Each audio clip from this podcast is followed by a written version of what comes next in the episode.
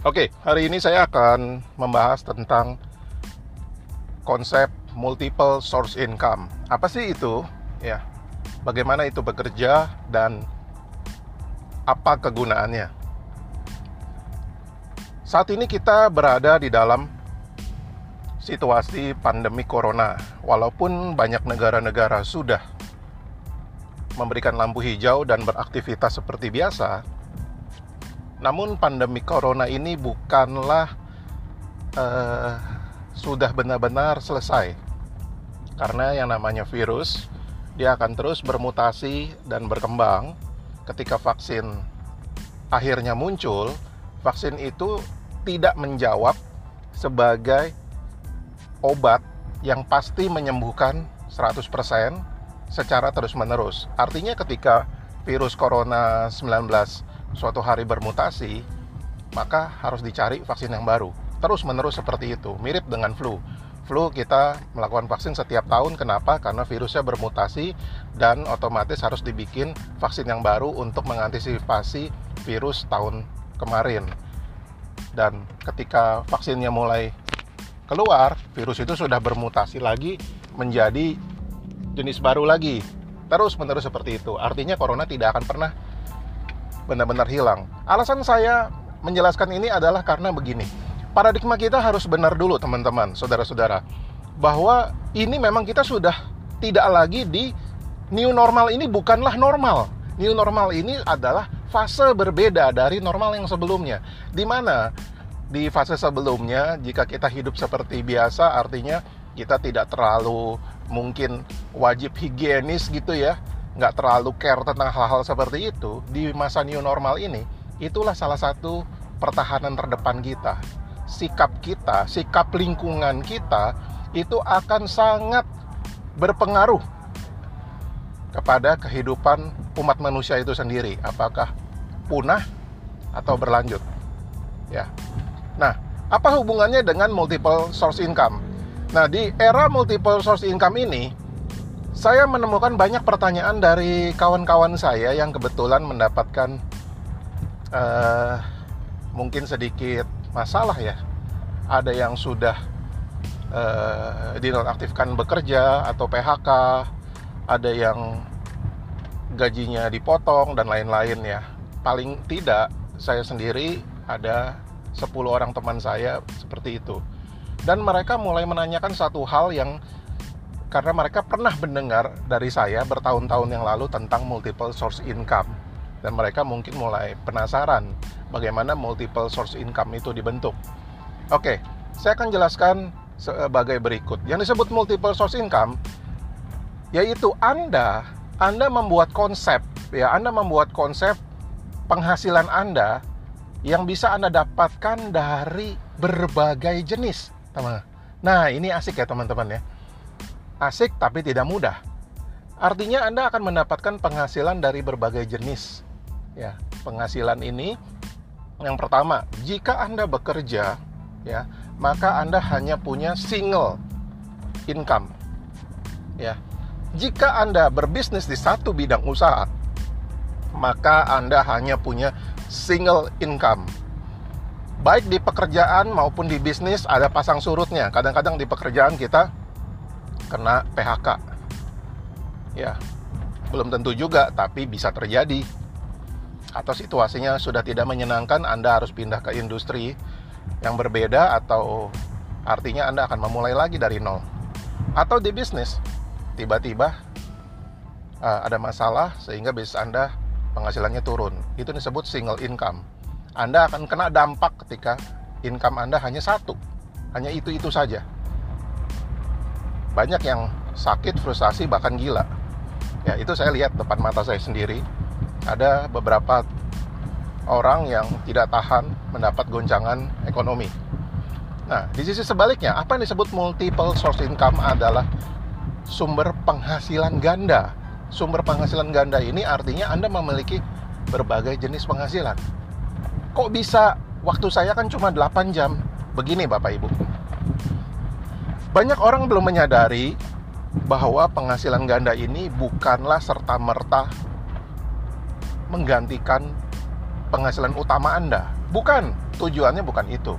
Multiple, uh, multiple source income ini tujuannya adalah Anda mendapatkan pemasukan di mana pemasukan yang berbeda ini menjadi zona tabungan Anda yang tidak mengganggu penghasilan utama Anda. Jadi misalnya penghasilan utama Anda Anda gunakan untuk kebutuhan kehidupan Anda sehari-hari atau dapur. Dan pas-pasan ya, kondisinya aduh pas-pasan nih. Gimana saya mau nabung? Nah, cara menabungnya adalah Anda punya penghasilan yang lain. Nah, kurang lebih konsepnya begitu. Nah, di sini akan saya akan mulai masuk ke jenis-jenis bisnis yang bisa menjadikan Anda punya kesempatan berkembang ya. Yang pertama kita garis bawahi dulu ya bahwa semua bisnis itu membutuhkan waktu. Semua bisnis dibangun oleh waktu. Jangan berpikir ketika Anda bangun bisnis, bisnis apa pun, bisnis apa pun itu Anda langsung bisa punya penghasilan yang besar. Itu sebabnya karena kita sudah tahu hal itu, sangat diperlukan membangun bisnis sejak dini, Bapak Ibu saya pribadi mulai membangun bisnis saya 20 tahun yang lalu bisnis saya saya bangun di luar ya di luar pekerjaan utama saya ya. Mungkin bagi yang kenal saya sudah tahu bahwa background saya pendidikan saya dari kedokteran umum sehingga sudah pasti core saya bukan bisnis. Tapi kenapa saya tetap membangun bisnis? Karena saya tahu ada masa paceklik ya ada masa sulit. Bahkan untuk profesi apa pun ya. Nah apa saja yang bisa kita lakukan supaya kita punya multiple source income? Anda harus pelajari jenis-jenis bisnis yang tidak membutuhkan waktu Anda terlalu banyak. Atau dalam bahasa yang berbeda bisa dikerjakan secara part-time sambil jalan tidak meminta perhatian Anda atau bikin stres Anda berlebihan. Kurang lebih itu konsepnya. Bisnisnya apa aja? Ya. Mungkin pertanyaan Anda, bisnis apa yang seperti itu? Oh, banyak. Banyak, teman-teman. Sayangnya bisnis-bisnis ini tidak populer. Karena apa? Yang tadi saya katakan ketika Anda baru menjalankan itu bisnis, income-nya nggak besar. Income-nya sama sekali tidak besar income-nya itu sama seperti pohon Anda nanam, Anda jangan berharap sudah dapat buahnya, itu jauh, teman-teman, ke laut. Ya. Jadi bisnis-bisnis ini kita bangun memang untuk menjadi tabungan kita, bukan untuk menjadi penghasilan utama. Ya. Bisa saja Anda profesional di situ, Anda 100% silakan. Kalau memang Anda rasa penghasilannya cukup baik, ah sudahlah saya keluar dari kerja. Tapi itu nanti, itu kan second step. The first stepnya Anda bangun ini sama seperti Anda menanam pohon duren. Bertahun-tahun kemudian baru mulai berbuah dan panen raya. Kurang lebih begitu. Apa aja sih ya bisnisnya? Yang pertama, mungkin Anda tidak suka dengernya ya bisnis yang akan saya sebut. Ya, yang pertama, misalnya anda membeli franchise.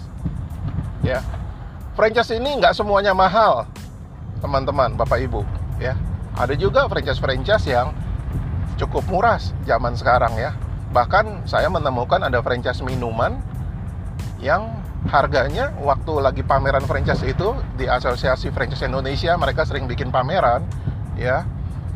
Itu harganya satu bot cuma 2.500 ya 2.500 kemudian ada diskon bla bla bla yang membuat akhirnya saya cuma bayar 1.750 itu bukan saya beli untuk saya Bapak Ibu. Itu saya beli untuk anak saya. Karena uh, dia sudah punya tabungan jumlahnya cukup. Tujuannya apa? Tujuannya supaya saya nggak perlu ngasih uang jajan dia lagi jangka panjangnya. Jadi konsepnya simple ya. Saya mengurangi pengeluaran saya dapur dan yaitu uang jajan anak saya dengan cara saya membelikan bisnis dari tabungannya dia dan suatu hari ketika bisnis ini sudah berkembang tentunya yang terjadi adalah dia punya penghasilan sendiri dan saya sudah nggak ngasih uang jajan. Simple bapak ibu ya. Win-win solution ya. Dia uang jajannya nggak hilang saya sendiri beruntung ya. Keluarga saya beruntung nggak usah ngasih uang jajan lagi ke anak saya gitu ya. Kan seru ya. Jadi uang dapur saya eh, tanda kutip lebih besar karena tidak dikurangi gitu. Nah itu konsepnya. Jadi anda anda paham ya. Kalau anda punya uang lebih anda bisa beli franchise yang lebih canggih. Tapi saran saya start dari yang kecil aja. Karena bisnis butuh pengendalian dan semakin besar bisnisnya itu makin stres mengendalikannya lebih baik anda masuk ke pola-pola bisnis yang sifatnya bisa Anda kendalikan dan kalau kalau belum untung Anda nggak terlalu stres deh. Nah, saya soroti uh, bisnis franchise minuman ini karena pertama murah, kemudian kedua saya menemukan lokasi yang kira-kira bisa rame. Nggak ada jaminan pasti rame, nggak ada jaminan dalam bisnis pasti sukses. Tapi paling nggak kita sudah survei ya survei dan kita lihat oh kira-kira di tempat ini bisa rame. Dan terbukti uh, untuk balik modal hanya butuh 4 bulan setengah dan mulai bulan kelima sudah mulai untung. Itu sudah termasuk bayar gaji pegawai yang tadinya cuma satu menjadi pegawainya jadi dua. Kan kasihan ya kalau udah rame tetap sendirian kelabakan juga dia. Jadi kita tambah pegawainya jadi dua. Ya akhirnya jadi tiga karena ada aplusan jadi untuk untuk gantian shift kadang-kadang ada yang sakit dan lain-lain. Nah kurang lebih seperti itu. Dan itu sistemnya udah mulai berkembang dan akhirnya anak saya punya 6 booth minuman franchise. Ya dan franchise itu sendiri berkembang. Ketika dibeli pameran jatuhnya satu juta tujuh puluh ribu dari dua juta lima ratus diskon sekarang anak saya beli yang ke-6 itu sudah harga 5 juta. Kenapa? Terbukti jalan dan terbukti profit. Kok tetap dibayar sama anak saya? Karena nggak pakai duit bapak ibu. Pakai untung. Pakai untungnya. Jadi bukan pakai duit modal sendiri. Ini yang seru. Oke itu konsepnya. Anda udah dapat anda bisa praktekkan ini dengan cara yang skup lebih besar. Misalnya misalnya anda beli franchise KFC misalnya kalau anda punya modal. Oh iya asik itu ya misalnya ya maaf saya sebut brand tapi saya dalam bentuk apresiatif ya saya saya lihat bahwa ini salah satu franchise yang juga besar dan sangat pasti untung sangat pasti untung walaupun di masa pandemik gitu ya asal jangan di mall ya bukanya di pinggir jalan itu pasti untung ya. Nah kemudian itu franchise. Kemudian yang kedua nah ini juga nggak populer yang saya ceritain ini bakal nggak populer tapi di masa sulit ini menyelamatkan nyawa kita ya Pernah nggak Anda berpikir menjadi pebisnis asuransi, ya, penjual asuransi, ya? Banyak yang tidak mau, Bapak Ibu, karena apa? Merasa bahwa itu profesi yang, aduh malu deh, ditolakin orang, ya. Jadi yang jadi masalah mental kita, mental Indonesia, mental yang takut ditolak, ya yang jadi masalah adalah Anda tidak tahu bahwa semua orang butuh asuransi. Cepat atau lambat dia akan menyadari dia akan butuh asuransi. Buktinya apa? Buktinya BPJS saja masih tekor. BPJS tekor karena apa? Karena banyak yang nggak punya asuransi dan tidak nabung beli asuransi dari awal. Akhirnya menggantungkan diri pada negara. Dengan kita punya asuransi, artinya satu Bapak Ibu, kita mandiri kita tidak lagi merepotkan negara kita. Ini adalah sikap patriotik dan nasionalisme bahwa Anda tidak merepotkan. Saya pribadi bersyukur saya punya tabungan uh, asuransi. Saat ini ada 11 produk asuransi yang uh, eh, 5 sudah lunas karena sudah bisa cuti premi dan sisanya saya masih berbayar tiap bulan. Kenapa saya beli? karena saya mencintai keluarga saya kalau suatu hari tanpa saya inginkan tiba-tiba saya dipanggil berpulang paling tidak keluarga saya tidak terganggu secara finansial begitu ya Bapak Ibu. Nah wah saya masih muda. Saya nggak butuh asuransi. Oh kata siapa? Anda nggak tahu Anda punya tabungan berapa begitu Anda sakit masuk rumah sakit? Saya tanya aja Anda mau masuk kelas kamar kelas 3 atau masuk VIP gitu aja. Kalau anda masuk kamar kelas 3 sempit-sempitan nonton TV aja mohon maaf ya rebutan. Ada beberapa rumah sakit kamar kelas 3 nya nggak ada TV udah begitu. Berisik lagi sakit malah dengerin orang ngobrol di sebelah. Kalau di VIP kan beda. Kemarin saya sempat sakit tipes masuk kamar VIP ya udah kayak masuk kamar hotel aja. Pelayanannya beda semuanya beda. Bayar nggak? Nggak bayar yang bayar asuransi. Santai aja saya dan itu anda harus punya. Ya apakah saya kaya seperti orang-orang konglomerat itu? Ya nggak juga saya masih biasa-biasa kawan-kawan. Bedanya saya punya strategi supaya gaya hidup saya bisa jadi luar biasa. Itu doang.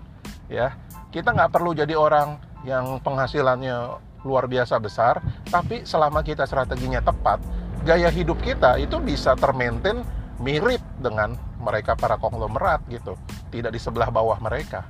Tentu tidak sama persis ya, mereka mungkin punya gaya-gaya yang lebih keren kelihatan ya saya tidak mendidik diri saya seperti itu. Ya. nah itu bicara tentang asuransi. Kemudian yang ketiga wah ini juga nggak populer teman-teman. Pokoknya hari ini saya akan cerita yang nggak populer tapi yang makjelep gitu ya yang mantep ya pada saat anda susah anda punya uh, duitnya uangnya anda punya yaitu apa? Saham saham atau forex itu dibenci orang, terutama yang kalah. Karena apa? Karena saham ini sulit, tapi sekaligus sekaligus menghasilkan. Uh, bagaimana cara bermain saham? Banyak yang tertipu, ya. Mereka bermain saham tanpa pengetahuan uh, investor. Mereka menjadi seorang trader atau pedagang, ya Pedagang itu artinya cuma jual beli. Apa bedanya dengan investor? Investor itu mereka nggak nggak tidak mewajibkan jual beli. Investor juga seorang pedagang, tapi seorang investor bermainnya jangka panjang. Itu bedanya di situ. Kurang lebih begini, teman-teman. Kalau Anda jadi trader atau day trading, Anda memastikan diri tiap hari harus repot memantau saham atau forex Anda untuk mendapatkan untung profit. Iya dong anda dagang kan buat buat untung kan? Yang jadi masalah itu akan mengganggu akan mengganggu uh, pekerjaan utama anda atau bisnis utama anda. Sementara ini kan multiple source income konsepnya adalah anda tidak terganggu. Kemudian anda yang jawab sama saya oh ada pak metodenya. Kita titip pak. Wah itu anda mati kalau titip saya belum pernah dengar ada orang titip untungnya jadi banyak. Paling untung satu kali dua kali begitu anda masuk besar disapu. Karena itu udah pasti anda dibohongin kalau titip. Anda harus dagang sendiri gitu. Nah kemudian tapi sekarang ada metode copy trade pak. Nah copy trade ini juga cara bodoh teman-teman. Bukan cara pinter. Bagaimana anda melakukan melakukan trading atau saham jual beli saham pakai copy trade sementara tidak ada garansi bahwa dia pasti menang terus. Kebetulan Anda baru masuk satu kali ke, e, besar, kemudian tradingnya lagi loss, Anda ikutan jebol, Bapak Ibu. Dan itu sakitnya dua kali lipat dibandingkan kalau Anda mengerti. Oh, mengerti anda sudah ukur, Anda sudah hitung, Anda sudah analisa bahwa harusnya untung tapi ternyata tetap rugi. Ya. Situasinya ada situasi besar yang berubah, itu sih nggak terlalu masalah sebenarnya. Itu bagian dari resiko dagang. Tapi kalau Anda copy trade, Anda seperti orang bodoh dicocok hidungnya ya, kerbau begitu, dan Anda ikut aja deh, kita sembelih. Itu cara bodoh. Ya. Nah, bagaimana berdagang saham atau forex? Pedagang saham atau forex ini Anda harus belajar Bapak Ibu dan belajarnya cukup panjang 5 sampai 10 tahun. Ya. 5 sampai 10 tahun di situ ada namanya uh, pelajaran itu bisa Anda mulai dari mempelajari chart ya namanya chart-chart di situ chart itu eh, gambar-gambar Anda harus amati Anda harus lihat Anda harus tahu ini sedang menuju ke mana. Anda harus tahu pola, pola dan membaca tren. Anda harus mengerti ini.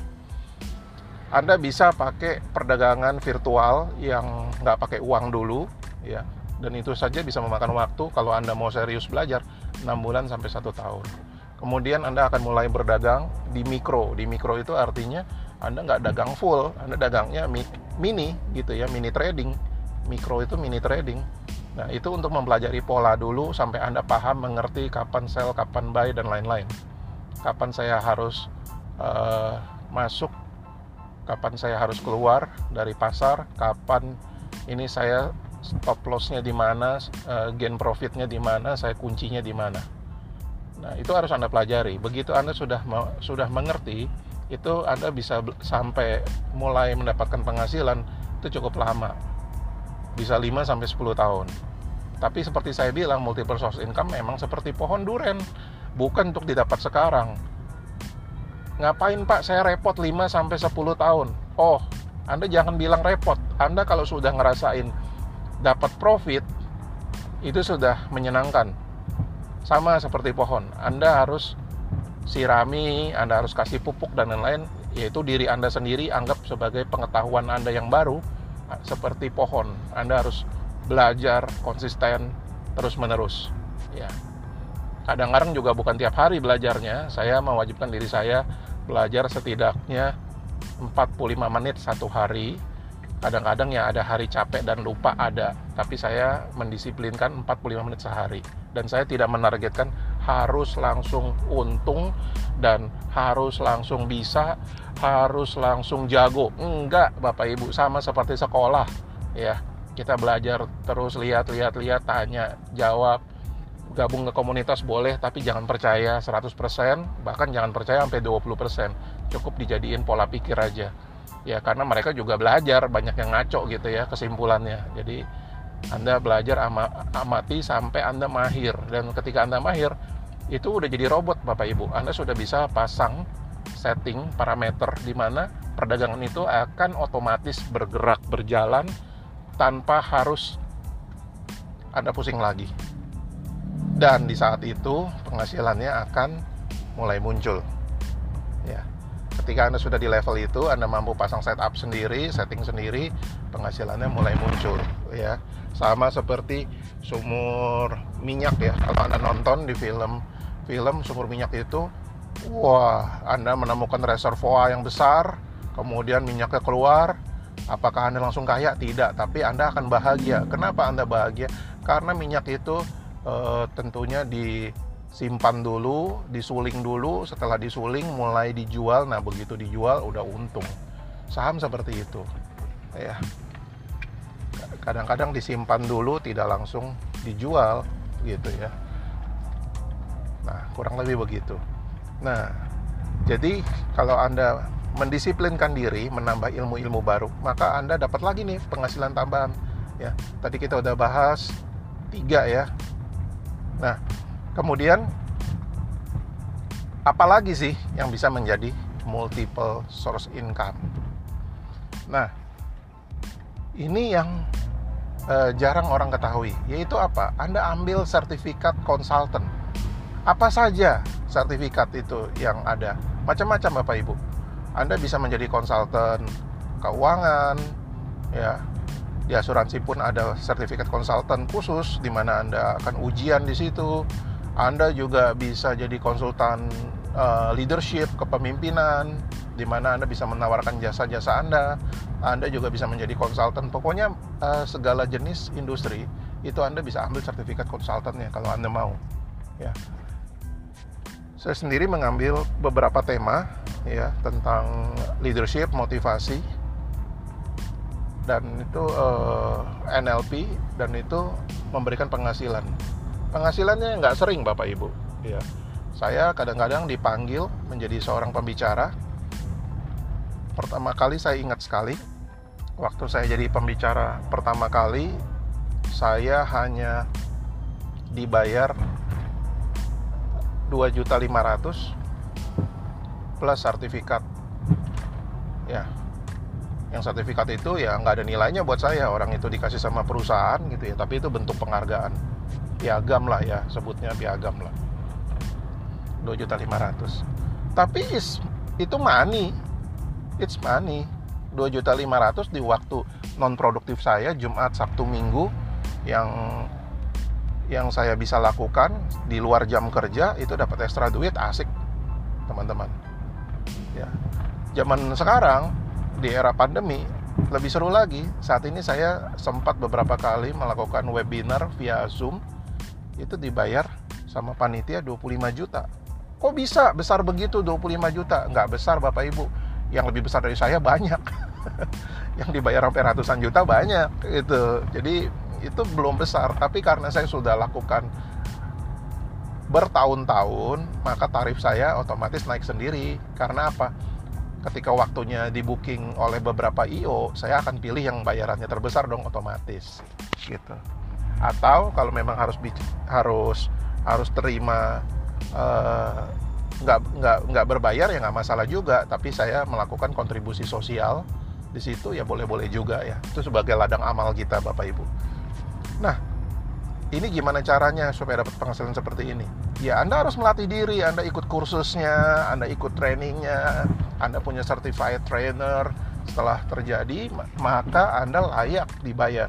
Karena orang nggak mungkin walaupun anda jago tapi kalau anda belum punya sertifikat anda nggak akan dipanggil sebagai pembicara yang serius. Anda mungkin jadi narasumber tapi ya sekedar narasumber gitu ya. Ya, kurang lebih seperti itu. Oke, Anda sudah dapat ilmunya ya, multiple source income. Kemudian yang berikutnya yang belum saya bahas tapi ini adalah profesi terlama saya karena ini sudah saya lakukan sejak saya SMA sebenarnya. Sejak saya SMA saya sudah memulai dan lama sekali untuk berhasil yaitu network marketing atau multi level marketing. Ini adalah industri yang paling banyak orang salah paham selain asuransi, ya. Paling banyak orang salah paham. Oh, itu mah cuma jualan mimpi. Saya sering diomongin begitu sama teman-teman saya. Itu kan bisnis yang uh, nawar-nawarin impian. Tapi saya selalu jawab begini. Segala hal di bumi dimulai dari impian. Ya, pertama kali orang belum nemuin sepeda. Dia ngerasain jalan kaki itu capek kemudian nemuin roda. Wah ini roda ini bisa dipakai. Kalau dirakit bisa jadi sepeda. Saya bisa jalan lebih jauh. Tidak terlalu capek. Itu dari apa? Dari impian. Ingin berkembang ingin lebih cepat ingin lebih jauh. Terus saya nawarin impian kenapa jadi salah? Karena banyak yang gagal. Yang gagal siapa? Saya atau dia? Gagalnya kenapa? Gagalnya udah nurut belum dengan yang diajarkan supaya berhasil Kadang-kadang begini teman-teman, kita harus tahu lah, bisnis apa pun itu banyak yang gagal. Bedanya kalau di MLM atau di network marketing, kegagalan itu sangat diekspos oleh or oleh orang-orang yang fanatik membenci. Padahal mereka nggak tahu tuh, bisnis konvensional juga banyak yang gagal. Kalau nggak percaya, saya punya teman konsultan yang uh, tugasnya membantu membuatkan izin PT ya izin PT dan izin CV. Saya tanya sama dia berapa banyak PT yang kamu buat, yang anda buat, yang akhirnya survive. Pak dalam lima tahun 95% tutup pak, nggak dilanjutin. Jadi banyak PT bodong tuh pak, PT-PT yang udah udah nggak dijalanin, pajaknya aja nggak dibayar. Dan saya tanya ke salah satu menteri kita, ya Memperindak, dia jawabnya sama. Stres itu bagian pajak, dia bilang gitu karena PT-PT-nya dikira hidup nggak taunya mati. Jadi sektor penghitungan pajaknya jadi keliru. Itu teman-teman. Ya jangan ngeremehin. Hanya gara-gara anda dengar dari orang yang gagal. Anda dengar dari yang berhasil dong. Oh iya jelas yang berhasil kan dapat duit dari anda. Itu salah teman-teman. Di multi level itu nggak ada hubungannya penghasilan atasan sama penghasilan anda. Memang anda memberikan dampak uh, uang kepada dia. Tapi bukan Anda loh satu-satunya. Itu kan hasil kerja keras dia. Ya, mengenalkan bisnis ini kepada Anda, membangun membangun Anda dan timnya, timnya berkembang, ya wajar dong. Dan itu juga terjadi kok di bisnis-bisnis yang lainnya. Ya, jadi kalau Anda bisnis konvensional misalnya eh, distribusi.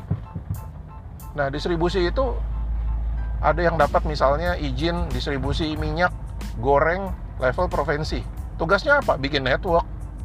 Ya, bikin jaringan, teman-teman. Kalau enggak, dia jualan dikasih hak jualan satu provinsi tapi dia jualan sendirian mati teman-teman dia akan bagi hak itu ke banyak orang dari provinsi dia bagi per kota-kota dari kota-kota per desa-desa per toko-toko per grosir-grosir dia bagi tapi yang pegang provinsi di atasnya dia apakah yang toko kecil bisa bilang oh ini curang nih yang atas dapat lebih besar anda tahu dong effortnya berapa banyak untuk mendistribusikan itu jangan sembarangan gitu loh kadang-kadang banyak orang yang nggak paham tapi ngomongnya seperti ahli gitu.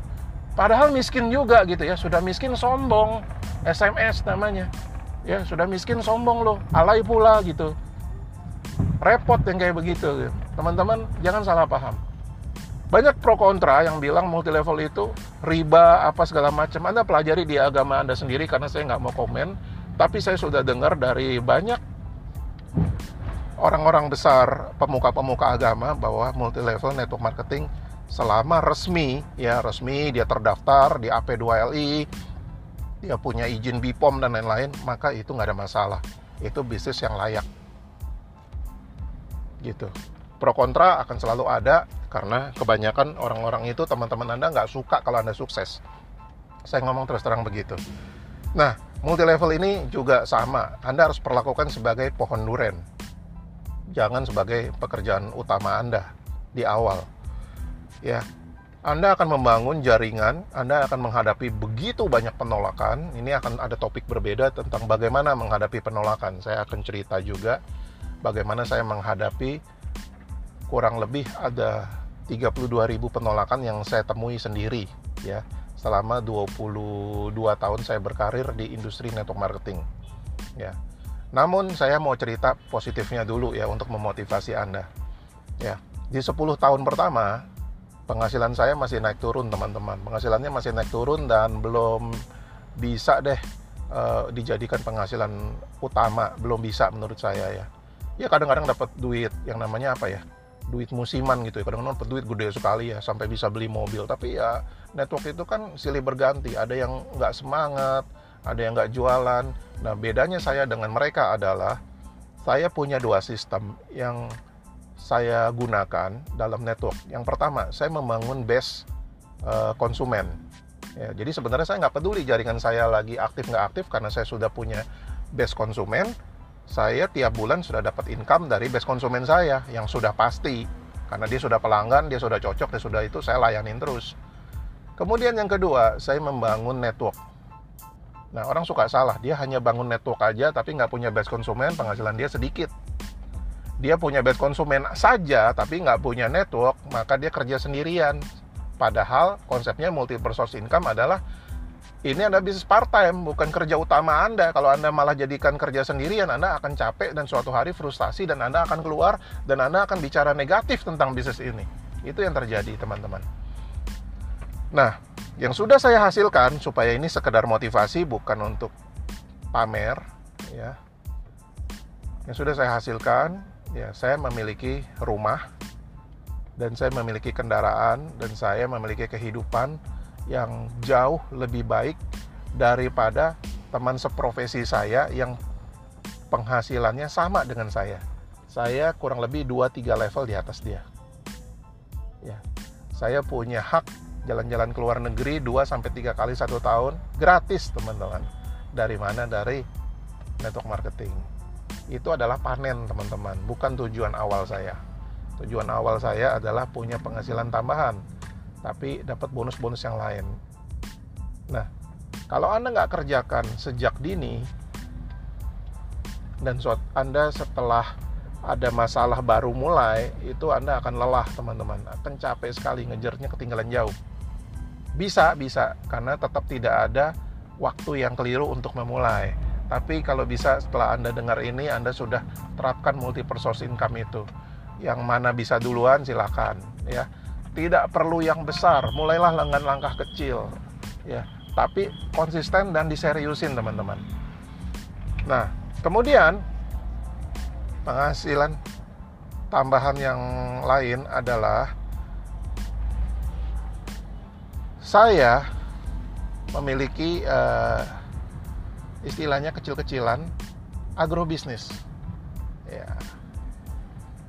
Ya. saya sudah punya tabungan sedikit, maka saya beragrobisnis. Agrobisnis ini saya bikin uh, hybrid konsep, yaitu saya memiliki tanaman dan saya memiliki tambak ikan kecil di antara tanaman yang memberikan saya leverage yaitu apa? Selain income, yaitu saya punya sayur gratis dan saya punya ikan gratis yang saya bisa makan setiap hari. Jadi ini juga mengurangi pengeluaran uang dapur saya. Mantap ya. Jadi uang dapur saya semakin besar, semakin ada sisa dan semakin ada tabungan. Nah, dari bisnis-bisnis yang tadi saya sebut multiple source income itu sebenarnya masih banyak sekali multiple source income. Namun saya mau sebut satu lagi yang juga banyak disalahpahami orang. Tapi bisnis ini gurih juga, crispy juga dan saya sudah lakukan semuanya apa yang saya katakan. Saya apa yang saya cerita ke teman-teman ini saya lakukan teman-teman. Jadi jangan dipikir ini hanya teori, tapi ini saya lakukan. Dan saya sudah merasakan pahitnya dan manisnya, yaitu menjadi agent properti. Ya, ini. Agent properti ini nggak main-main teman-teman. Ini adalah nanti saya cerita ya di belakang sedikit ya. Tapi awalnya agent properti ini adalah uh, bi uh, bisa dibilang bisnis yang paling santai di dunia. Karena apa? Karena memang orang jual rumah juga juga belum tentu dapat pembeli langsung gitu ya. Yang beli juga belum tentu tiap hari ada. Jadi ini memang bisa santai tapi gede teman-teman. Gede. Anda akan mulai dari kesulitan. Karena apa? Jualan rumah itu nggak gampang. Anda pada awalnya pasti bingung ini jual ke siapa ya ke mana ya? Anda pasti bingung. Tapi anda bertekun aja teman-teman. Kurang lebih untuk menjadi agen properti profesional anda membutuhkan waktu 3 sampai 5 tahun. Tapi jalanin terus teman-teman. Nggak apa-apa nggak laku-laku. Tiga tahun pertama nggak laku-laku. Saya satu tahun pertama aja. Aduh itu saya akhirnya dapat jualan kafling itu hanya karena kebetulan teman-teman. Bukan karena bukan karena apa yang diajarkan menjadi agent properti itu caranya gimana. Itu kan kita ada trainingnya teman-teman. Tapi malah saya dapatnya kebetulan. Kebetulan aja itu. Itu dan saya juga nggak bangga gitu ya dapat uang dari situ. Aduh karena kebetulan banget. Tapi setelah tiga tahun aduh crispy teman-teman. Crispy. Karena apa? Banyak sekali orang yang butuh uang mau jual rumahnya dan karena hal lain sebagainya cari pembeli itu susahnya setengah mati. Ya. Bayangkan saya bisa setidaknya hari ini hari ini teman-teman untuk gambaran multiple source income. Saya punya saat ini saya nggak belum sebutin yang lain-lainnya teman-teman ya karena terlalu banyak. Saya menjadi agent juga dari sebuah merek skincare ya. Sehingga kalau ketika skincare itu dijual untuk wilayah Indonesia dapat saya dapat income. Gratis karena yang jualan sudah bukan saya. Dan konsep-konsep yang saya ceritakan ini semuanya adalah multiple source income yang bisa Anda lakukan hari ini juga saat ini juga dan akan mengubah masa depan Anda 10 tahun dari sekarang. Ingat, konsep awalnya adalah tabungan. Jadi ini bukan source income untuk Anda foya-foya, untuk Anda beli rumah lebih besar, mobil lebih mewah. Bukan itu, teman-teman. Itu untuk tabungan. Tabungannya untuk apa? Membangun aset. Nanti saya akan bahas di topik berbeda bahwa source income ini saya bangun, saya kumpulkan uangnya untuk akhirnya saya masuk ke profesi impian saya yaitu menjadi developer perumahan. Ya. saat ini saya menjadi developer perumahan kecil-kecilan. Saya punya partner yang lebih lebih aktif. Ya saya sudah mampu menggaji orang.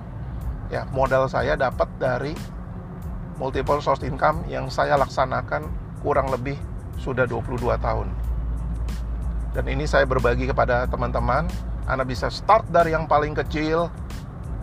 Anda bisa start 4-5 jenis bisnis bahkan. Anda jalankan secara sukacita tanpa beban harus dapat uang, tapi Anda konsisten. Karena kunci game permainannya adalah konsistensi. Ini bukan tentang seberapa besar yang Anda dapatkan tapi besok nol. Ini adalah tentang Anda learning by doing, doing by learning. Jadi Anda lakukan terus-menerus sampai Anda nemuin polanya bagaimana itu menghasilkan uang untuk Anda. Kurang lebih seperti itu. Saya berharap Anda sangat terinspirasi oleh materi ini, multiple source income, dan saya terbuka untuk Anda bertanya jawab. Saya sangat terbuka, ya. Anda boleh tanya pribadi, tapi please don't call me, ya. Kenapa? Karena saya juga sibuk. Tapi kalau Anda WA saya, saya akan usahakan jawab dan walaupun tidak langsung, tapi saya garansi dalam satu hari saya pasti jawab. Anda tanya hari ini, paling sial-sialnya besokannya saya jawab. Tapi saya pasti jawab. Ya. Anda boleh catat nomor WA saya Dr. Joseph 0819 12300 artinya 12300 James Bond 007. Jadi sekali lagi 0819 12300 007. Nah, ini saya akhiri pembicaraan ini dengan harapan dan semangat bahwa teman-teman di masa pandemik, di masa krisis apa pun, Anda tidak terganggu. Ya.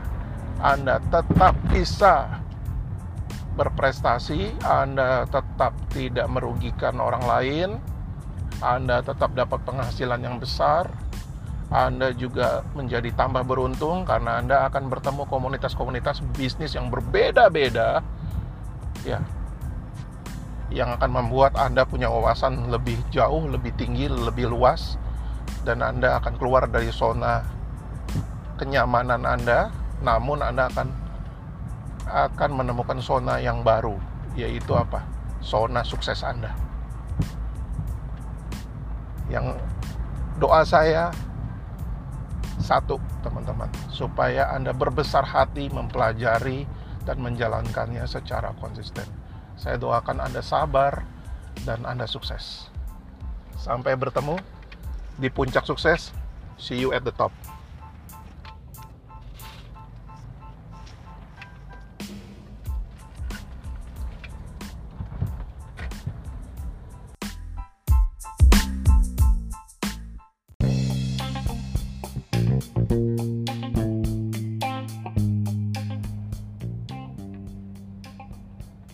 Rahasia orang Tionghoa atau turunan Cina kaya-kaya?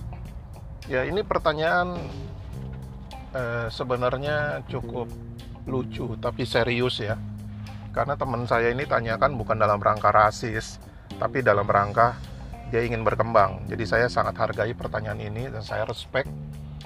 Nah, saya sendiri adalah keturunan uh, Tionghoa dengan campuran Belanda, Jawa, Dayak.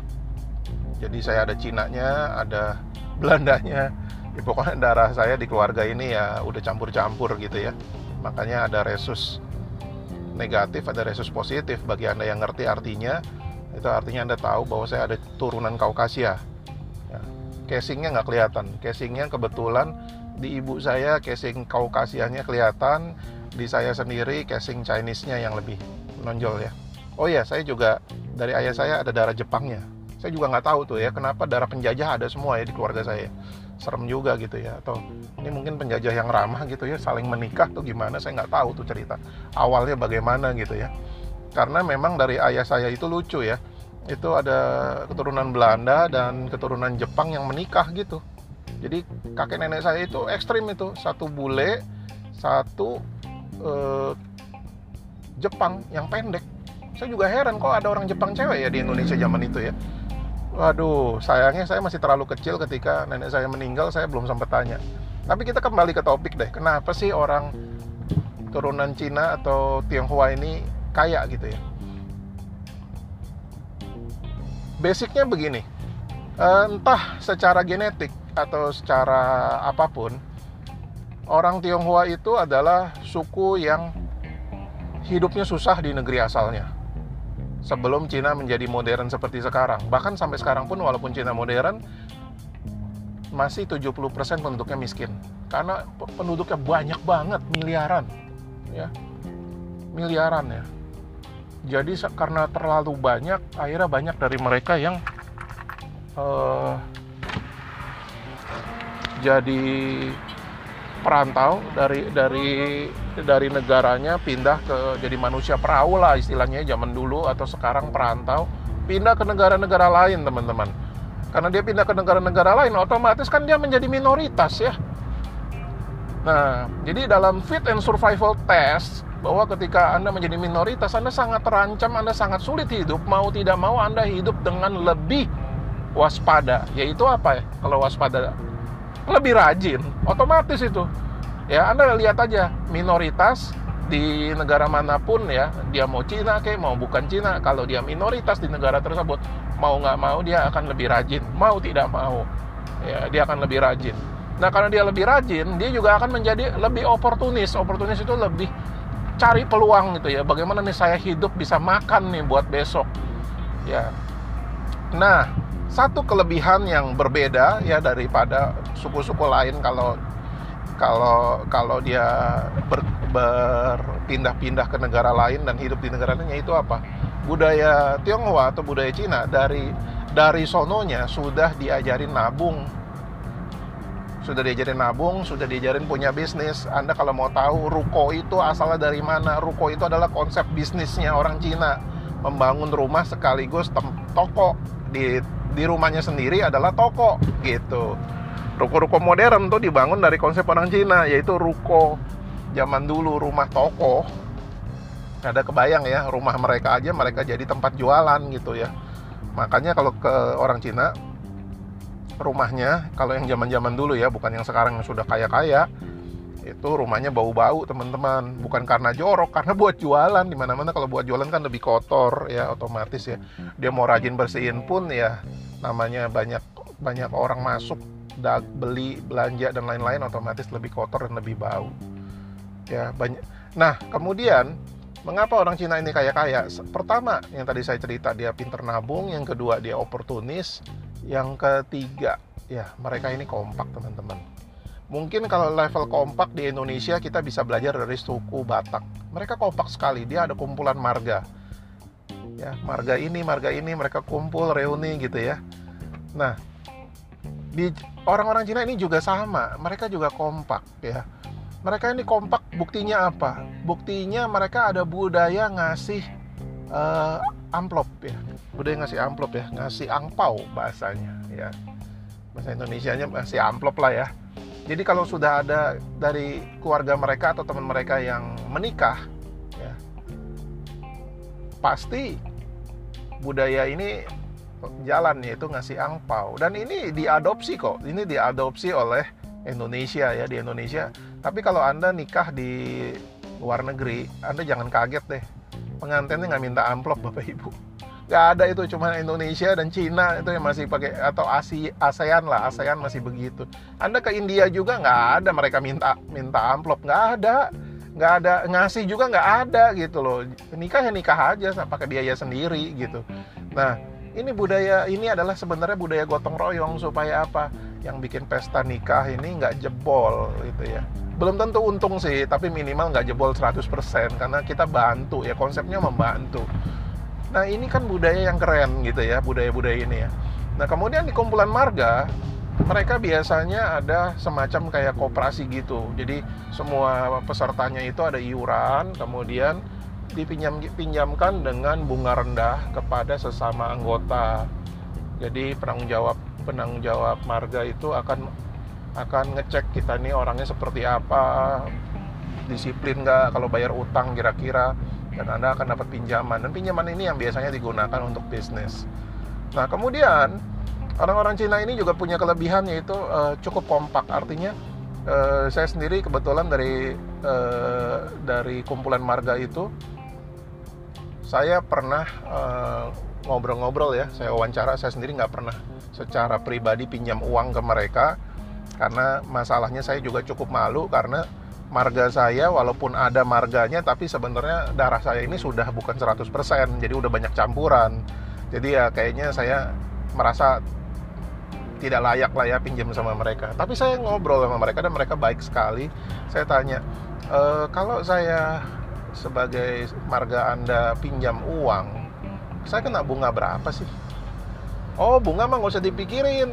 Mereka bilang begitu. Bunga itu nanti yang penting pokoknya balik dulu ke kumpulan Bunga itu macam-macam Tiap kumpulan marga ada yang beda-beda. Ada yang kasih satu persen setahun Ada juga yang uh, terserah Anda mau ngasih berapa kerelaan. Karena Anda sudah ditolong ya Anda nolong lagi. Karena budaya Cina itu tinggi banget ya Halus sekali budi pekertinya. Jadi nggak mau yang namanya utang budi gitu ya. Biasanya begitu Diterapkannya begitu ke anak cucunya jadi tidak ada yang namanya utang budi ya. Anda lihat lah orang Cina kalau ditolong dia pasti ngasih duit ke yang nolong.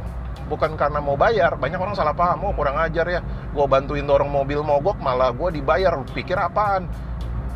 Niat dia baik. Niatnya adalah saya ingin, saya sudah ditolong, saya tidak mau hutang budi, saya ingin membalas budi Anda walaupun tidak layak dalam jumlah sedikit, tapi saya merasa saya tidak terlalu hutang budi. Sebenarnya niatnya begitu loh teman-teman. Niatnya baik ya sampai orang bilang oh budaya sogok menyogok itu dari Cina. Oh keliru. Keliru. Bud itu bukan sogok menyogok itu budaya berbagi untuk untuk balas budi.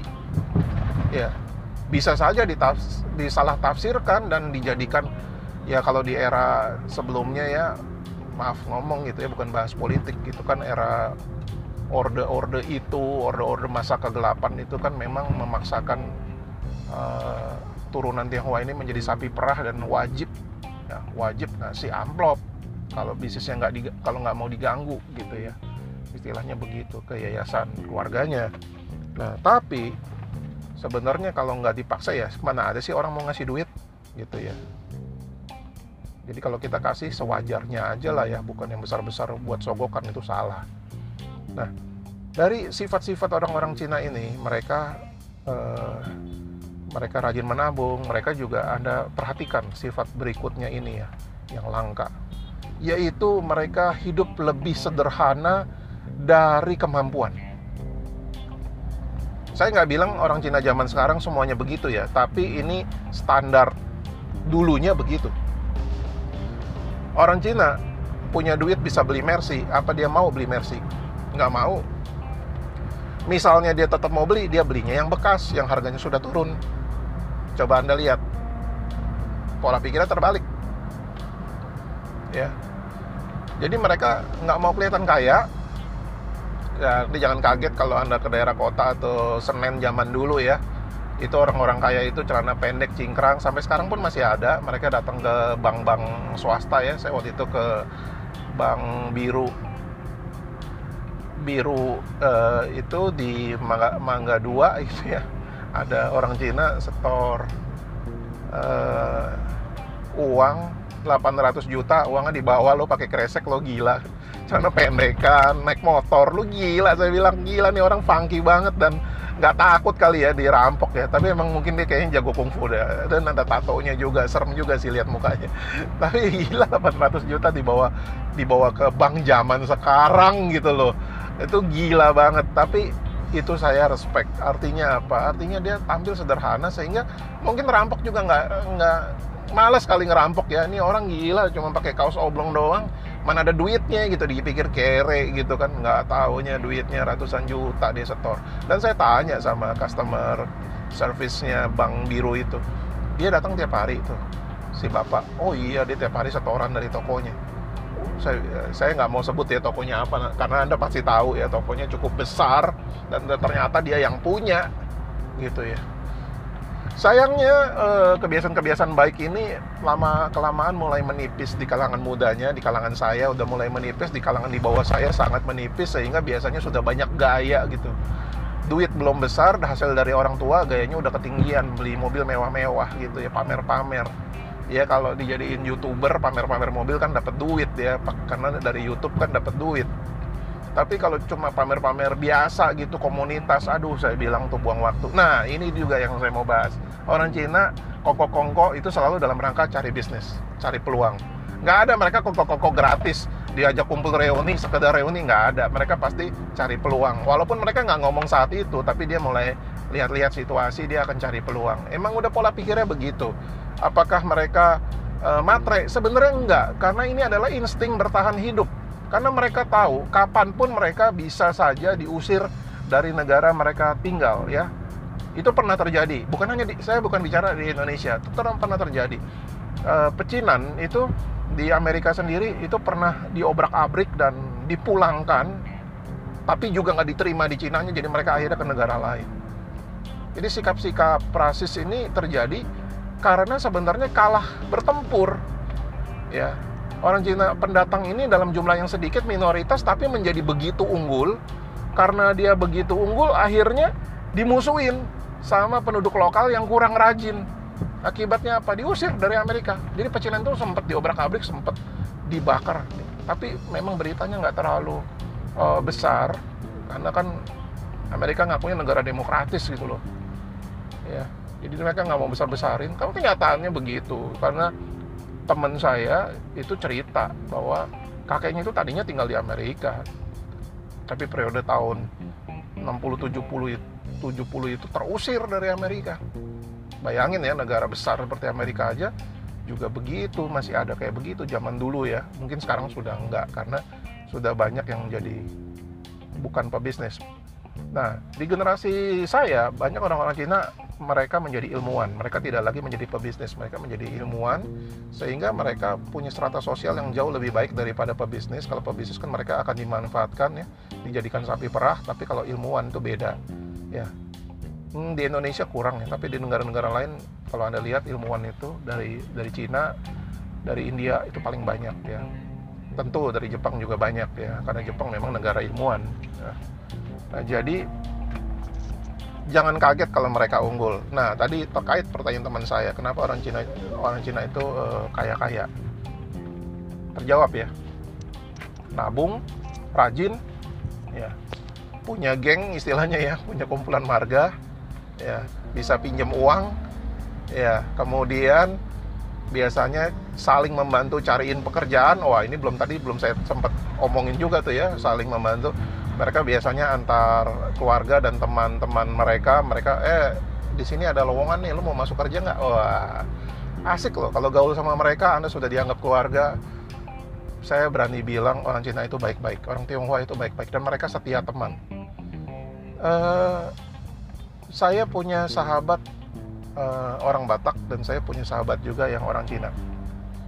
Orang Batak ini juga sama setia temannya. Uh, suatu hari di masa SMA saya saya lagi tawuran, tawuran nggak sengaja ya karena kita di gap sama SMA lain dan kita daripada dipukulin ya kita lawan dong gitu ya. Semua teman saya sudah lari, saya tertangkap dan dua orang teman saya yang satu Batak satu Cina ini sebenarnya kurang bisa berantem dibanding saya tapi dia datang lagi untuk menyelamatkan saya yang lagi dikepung sama lima orang. Setia kawan. Dan akhirnya salah satu teman saya itu kena pukul e, di kepalanya bocor dan saya bilang kamu kan jadi luka gara-gara saya. Dia bilang enggak. Saya nggak rela kalau kamu yang luka. Ini nggak apa-apa. Namanya kita bertempur ya ada resiko. Gila gitu. Setia banget orang Batak saya sampai saya ngomong ini aja saya merinding dan sedikit terharu gitu ya. Karena teman saya ini akhirnya udah meninggal. Aduh sedih. Tapi itu satu kebanggaan dan kehormatan buat saya bahwa eh, sebenarnya suku-suku ini di Indonesia banyak sekali teman-teman ya dan banyak kita salah paham karena kita nggak kenal gitu loh kita bisa musuhin mereka karena kita nggak kenal coba kalau anda kenal deh banyak kok kebaikannya. Saya juga bersahabat dengan orang Papua. Waduh, itu mereka setianya bukan main. Waktu mereka kerja, eh, ada yang kerja di saya. Waktu saya lagi susah, dia bilang kakak, kakak nggak usah gaji saya, yang penting saya bisa makan. Memang sih makannya banyak ya teman-teman ya, karena mereka kan pekerja keras ya. Tapi ya cuma minta makan gitu loh. Dan saya lagi susah, saya nggak bisa gaji. Dia bilang, kakak saya jadi satpam pun nggak apa. Padahal dia pendidikan loh, pendidikannya tinggi jadi satpam pun nggak nggak masalah dia nggak mau pindah dari saya saya bilang kamu nyelamatin diri deh kerja di tempat lain nggak saya hidup untuk persahabatan gila saya bilang ya saya berusaha cariin kerja akhirnya dia kerja akhirnya akhirnya saya puji Tuhan akhirnya dia menjadi manajer dari salah satu perusahaan di eh, Jakarta di Sudirman. Cukup keren lah jabatannya. Tapi pada awalnya dia ikut saya itu benar-benar berjibaku teman-teman. Berjibaku benar-benar mati-matian. Dan dia bantu saya luar biasa habis-habisan saya bangga sekali saya bangga sekali. Di Indonesia itu banyak suku-suku ya yang kalau anda kenal anda perhatikan itu punya kehalusan moral seperti itu. Ya. punya kebaikan seperti itu. Jika tak kenal maka tak sayang. Ya tapi karena saat ini topiknya adalah tentang kenapa orang Cina itu rata-rata kaya-kaya ya. Cuman kalau kita lihat ya sejak era milenial terakhir orang Cina di Indonesia ini cenderung kelas menengahnya turun loh. Dari menengah atas menjadi menengah biasa dan menengah bawah. Karena saya lihat ada kebangkitan dari suku-suku yang lain menjadi lebih unggul. Karena orang-orang Cina ini mulai berubah polanya. Nggak seperti generasi sebelumnya di atas saya yang berbisnis. Mereka rata-rata menjadi pekerja kantoran ataupun menjadi peneliti. Akhirnya mereka mereka juga dibilang kaya-kaya juga udah enggak Sementara dari suku-suku yang lain, suku Jawa yang paling kalem sebenarnya ya, sekarang itu banyak suku-suku Jawa yang tangguh sekali dalam berbisnis gitu loh. Mereka menjadi orang-orang sukses, menjadi orang-orang kaya dan karena jumlahnya banyak otomatis secara jumlah kalau dihitung orang-orang orang-orang uh, suku-suku Tionghoa sudah bukan dominan kaya lagi di Indonesia, sudah kalah sudah kalah teman-teman. Ya. Tapi mungkin yang anda kenal karena jumlahnya memang orang Cina nggak terlalu banyak yang orang itu itu juga itu itu juga ya kelihatan lumayan lah ya. Namanya juga kelas menengah gitu ya. Ada nggak yang miskin? Banyak teman-teman. Kalau anda datang ke daerah Tangerang daerah Kalimantan itu banyak yang masih miskin-miskin benar-benar miskin. Tinggal di pinggir kali atau jadi petani ya. jadi jangan dibilang juga semuanya pasti kaya anda kurang kurang gaul aja, kurang luas aja, jalannya kurang jauh gitu. Tapi memang kalau yang tinggal di Jakarta umumnya kelas menengah lah. Menengah bawahnya pun ya rata-rata ya sudah punya motor gitu loh, nggak miskin-miskin banget. Udah punya motor, rumah kontrakan tapi udah ada motor kan kita udah nggak bisa bilang miskin banget ya. Miskin banget itu ya masih di jalan raya lah ya, masih tunawisma Nah, kurang lebih begitu podcast saya hari ini tentang membahas mengapa orang Cina kaya.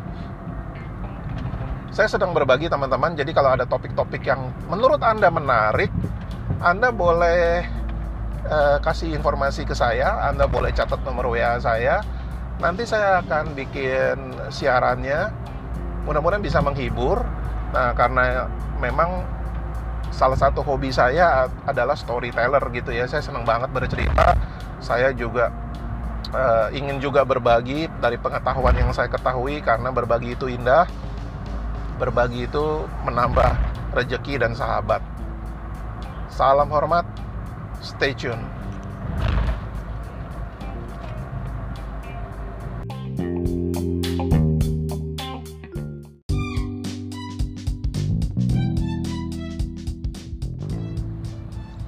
Pilihan pertama, bisnis mini modal. Ya, jadi ketika ditanyain ini, hmm, ini sangat menarik ya. Pertanyaannya keren banget ya. Ini dari pertanyaannya dari salah satu teman baru saya. Ya, dia bilang bisnis apa ya kalau mini modal yang pertama kali saya harus buat. Sebenarnya zaman sekarang tuh banyak ya. Anda bisa berbisnis macam-macam ya tapi kalau anda minim modal anda minim pengalaman saya pribadi menganjurkan anda bisa start dari network marketing atau multi level marketing. Mungkin jawaban ini mengejutkan bagi banyak orang. Karena di multi level marketing biasanya ada pelatihan. Sementara kalau anda sebenarnya ada bisnis minim modal yang lain ya yang nanti saya akan bahas sebagai option kedua pelatihannya ini yang sebenarnya sulit didapat di tempat lain ya. Ada beberapa perusahaan uh, network marketing yang memberikan pelatihan dengan harga yang sangat murah dan pelatihannya levelnya berkualitas gitu ya. Ya Anda bisa tanya-tanya tuh kalau Anda saya join di sini uh, ada pelatihan apa saja dan pelatihannya itu harganya berapa? Gitu ya. Nah kurang lebih seperti itu Kenapa pelatihan begitu penting? Menurut saya fondasi dari menguasai bisnis adalah pelatihan. Kalau Anda nggak ada yang latih Anda, gimana Anda mau sukses di bisnis tersebut?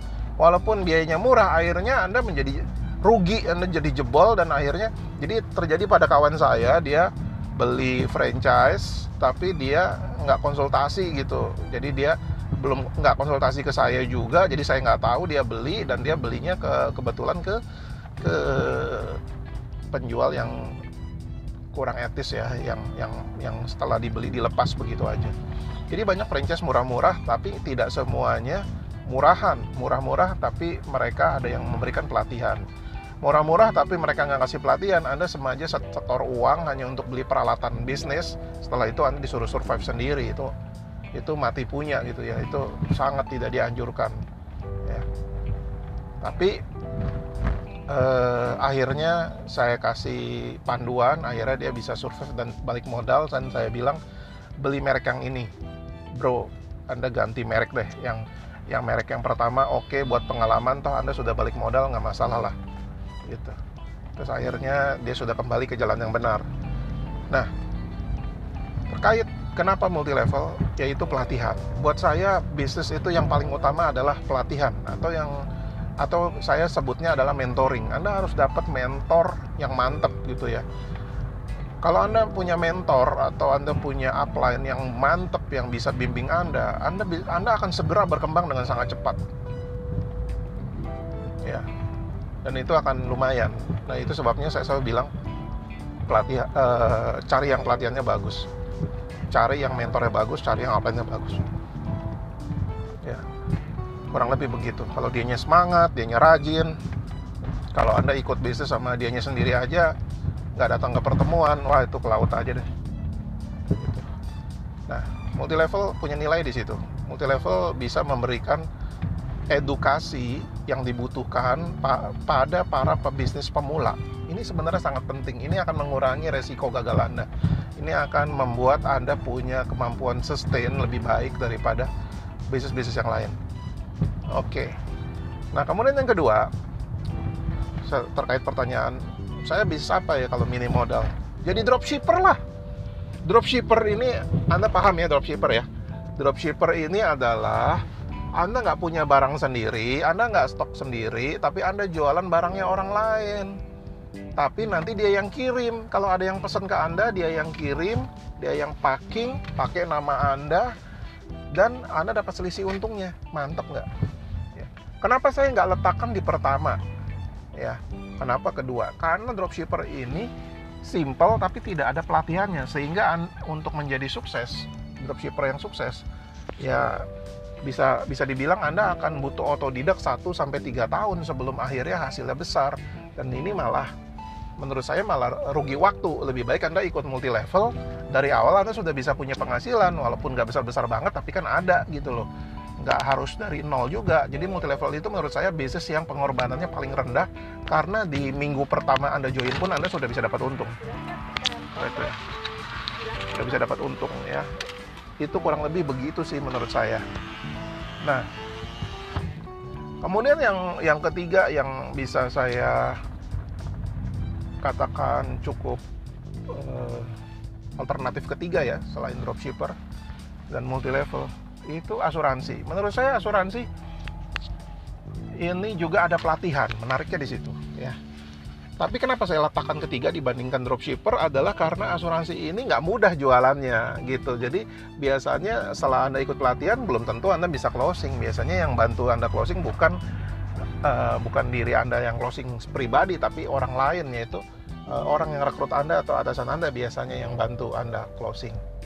Ya. Sehingga menurut saya ini jadi pilihan ketiga jika Anda minim modal karena apa? Karena anaknya belum belum tambah pinter gitu loh. Apalagi kalau akhirnya Anda berhenti, ya udahlah nggak ada pinternya gitu. Tapi Anda bisa dapat penghasilan di sini kalau Anda minim modal.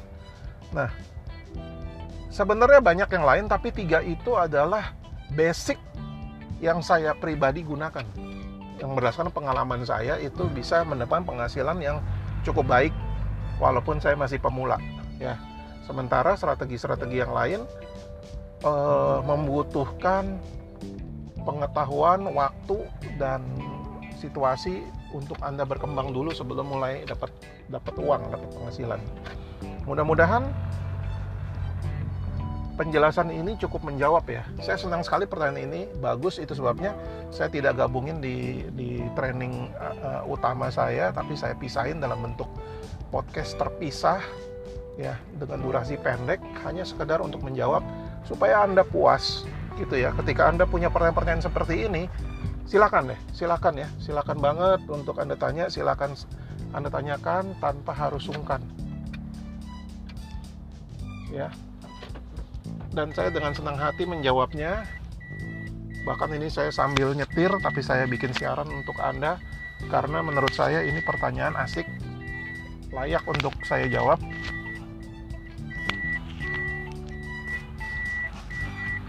Dan bisa membantu dan saya merupakan kesenangan untuk bisa membantu banyak orang. Ya. Jadi ini ini oke okay lah. Bagi pertanyaan-pertanyaan lanjutan misalnya Anda berminat silakan Anda WA ke saya di 0819 12 300 007. Please jangan telepon ya karena saya juga kerja dan seperti saya pernah cerita saya punya bisnis macam-macam sehingga saya banyak sekali waktu tersita. Tapi di sela-sela kegiatan saya, saya selalu menyempatkan diri untuk untuk menjawab. Makanya WA itu lebih lebih efektif lah ya. Lebih efektif karena saya bisa jawabnya pada saat saya sudah eh, nggak uh, terlalu sibuk. Kurang lebih begitu. Stay tune di channel ini. Wake up call.